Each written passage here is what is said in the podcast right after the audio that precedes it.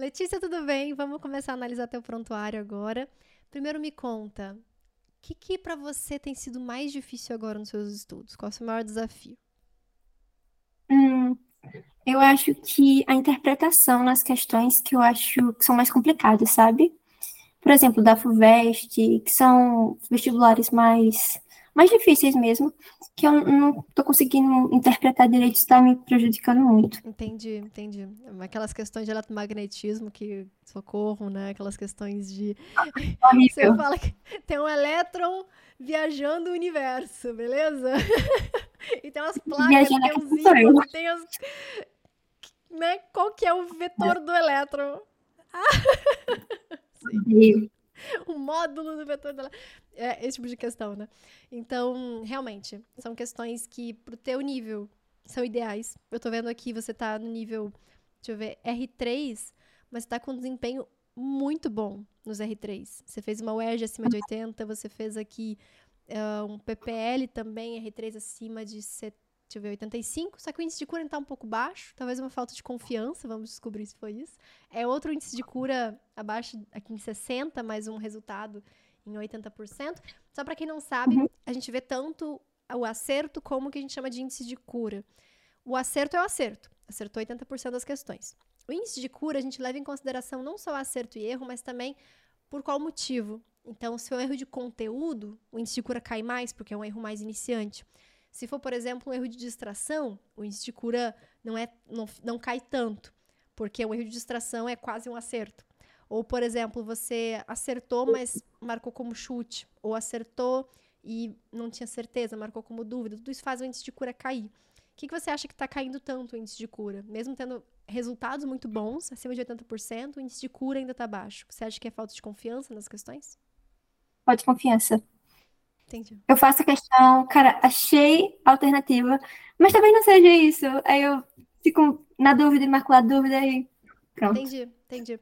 Vamos começar a fazer esse exercício, até porque vai ser importante para a prova. Se você achou uhum. uma única alternativa, marca certeza. Mesmo tendo dúvida, mesmo achando que pode não ser, porque simples, é, é, é, é, bizarro como isso funciona. Simplesmente pelo fato de você marcar certeza, quando você só tem uma alternativa. Assim, não é aquele caso de, ah, eu fiquei realmente entre duas alternativas e não sei qual escolher, mas eu vou escolher a letra A, mas eu não faço a menor ideia porque que a C tá, tá errada. Então, esse caso marca uhum. dúvida. Agora, quando é insegurança, marca certeza mesmo assim. Porque só achou aquela alternativa. Ah, pode ser outra? Pode, mas você marcaria outra? Não. Não. Então, marca certeza. Vamos começar a fazer isso, tanto para o seu índice de cura aumentar, né, como consequência, uhum. mas também porque quanto mais certeza você marcar, mas tanto o algoritmo sabe como o próprio cérebro sabe que esse tipo de questão você acerta. Esse tipo de questão, mesmo insegura, você acerta. Mesmo não tendo certeza, propriamente dito, você sabe fazer, você consegue chegar na resposta. Isso vai ser bem importante, principalmente no dia da prova. Quando chegar uma questão muito igual e você falar, ah, essa questão marquei certeza no hospital. A gente lembra de muitas questões, né? A gente fala, cara, essa aqui foi uma questão que eu, mesmo tendo insegurança, eu marquei certeza e acertei. Quando você começar a lembrar disso, você vai começar na prova também ter essa segurança. Porque se você começar sempre ter essa coisa de, ah, eu não sei se está certo, não sei se está errado, na prova vai ser pior. Na prova a gente vai ter muito mais insegurança. Então começa a ter esse exercício de marcar mais certeza. Se, tipo, ó, faz essa pergunta. Eu marcaria alguma hum. outra?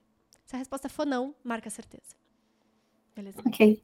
Mas a fazer se a resposta for, aí sim, eu, eu, eu marcaria a letra C também. Tipo, eu, marcaria a letra A ou a letra... Aí marca dúvida. Quando você fala, cara, a letra C também tá certa. Na minha cabeça, C tá certa. Entendeu? Aí é dúvida.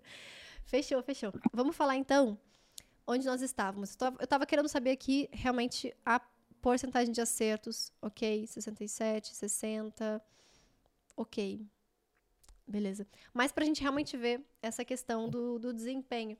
Porque agora, que mais a gente vai ver acontecendo, deixa eu ver, no R3, é realmente os erros ser muito mais de interpretação. Deixa eu ver aqui. Nossa, tem muita dúvida, mulher. Tomara a sua dúvida. Segurança. A certeza, coitado, tá aqui, ó. A verdinho, azulzinho claríssimo. Não, você tem muito. Vai, vai. Eu, eu quero pelo menos que os números de certezas fiquem iguais ao número de erros. de acertos, perdão, de, de acertos. Né? Então, de acertos. De acertos. Eu não. Eu quero que o seu número de dúvidas. Desculpa.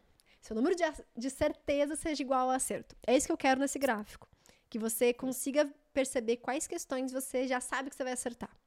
Isso vai ser importante para a prova, muito importante, muito importante, tá? Então, questões que você tem certeza, que você fala, ah, essa aqui é o que eu marcaria na prova, marca como certeza pra gente começar a ver esse gráfico melhorando também. Aí aqui que eu queria ver, parte de interpretação. Ah, fica bem homogêneo aqui, você ainda tem bastante erro de conteúdo. Deixa eu ver qual prova foi essa aqui, a sexta. Sexta que foi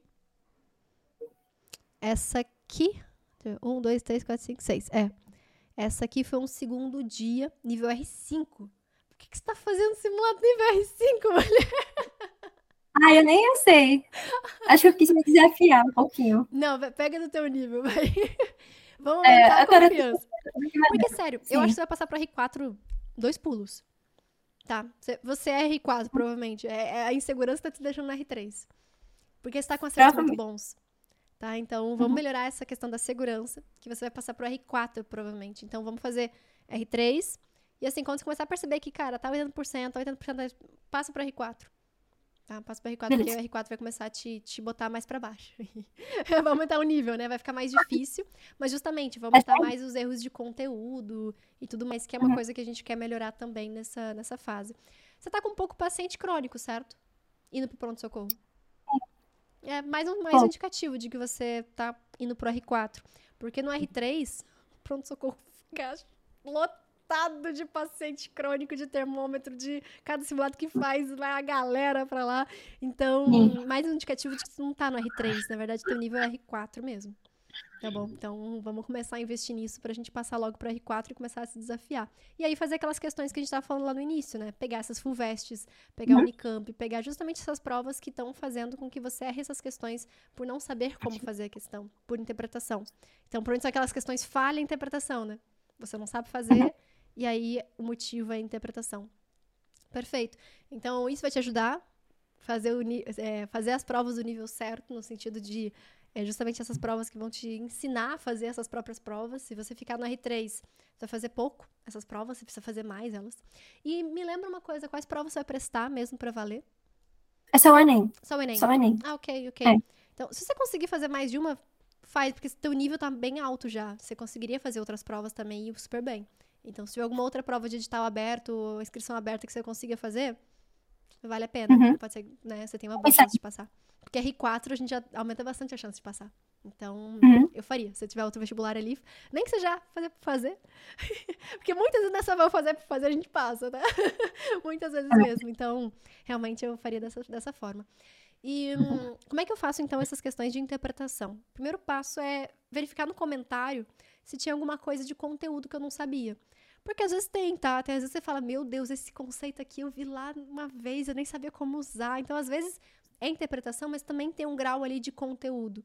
Às vezes tem um conteúdo ali que não tá tão claro para você, então eu também verifico isso. Tem algum conteúdo muito aprofundado que eu ainda não sei, ou algum detalhe, porque também acontece. Eu sei o básico, mas puxa algum detalhe ali, eu já não sei. Eu lembro que eu errava bastante. Ah, justamente essa parte de eletromagnetismo maravilhoso, né?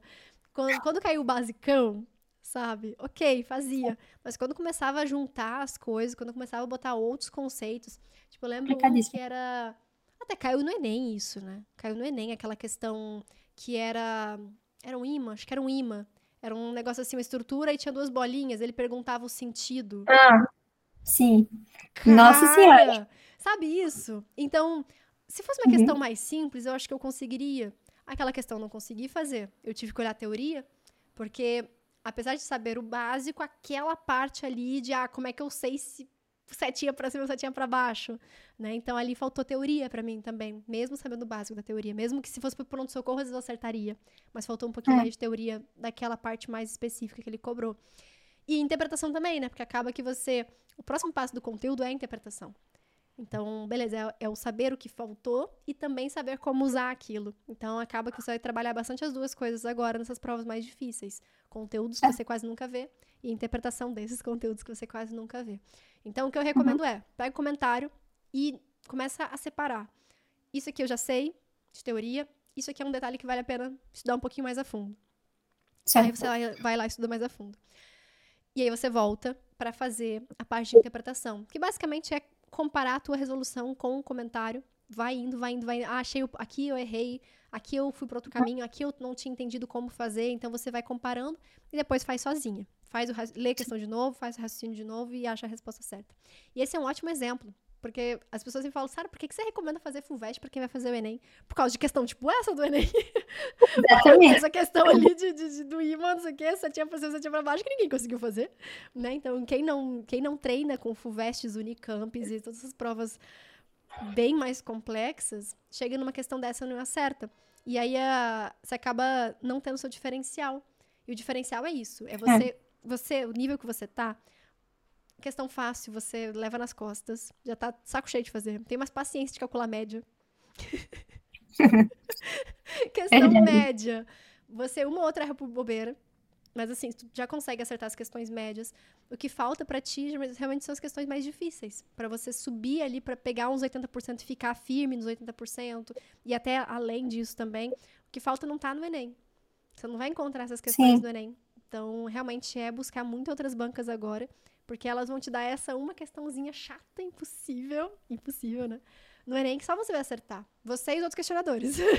Sabe? É isso. Então a gente quer pegar as outras provas justamente para treinar esse tipo de situação. E aí você vai conseguir fazer qualquer uma dessas questões que, inéditas, falsas inéditas que caíram no Enem. Então segue aí mesmo esse caminho. Porque é muito legal, é, é muito lindo. Sério, a, porque eu bato muito nessa tecla, eu bato muito nessa tecla e as pessoas ainda não acreditam em mim. Mas quando eu chego uma pessoa como você, que fala, Sara, eu vou fazer só o Enem, e eu quero saber como melhorar a interpretação da FUVEST, fala, aprovada, cara. Mentalidade de aprovada, gente, sabe? Ela sabe o que ela tá fazendo, ela sabe por que ela tá fazendo FUVEST, ela sabe por que, que ela quer pegar a questão difícil. Outras pessoas falariam, ah, não, isso aqui não cai no Enem.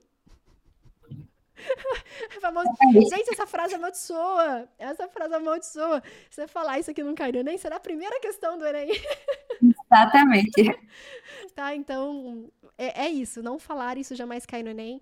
Estuda pra FUVEST como se fosse prestar FUVEST. Porque qualquer questão uhum. dessa que cair no Enem, só você vai conseguir fazer. Beleza? É isso que eu tenho pra te dizer. Alguma outra coisa que possa é, ajudar? Não, não, era então, só isso mesmo. Obrigada. Então a gente vai se falando, vai me contando as evoluções, vai me contando quando se passar para R4, que é logo, logo. Quando se melhorar essa questão da, da, insegurança, tá? Tudo isso vai, vai fazer bastante diferença daqui para frente. Combinado? Sim. Beijo pra ti. Obrigada. A gente se vê. Tchau, tchau. Tchau, tchau.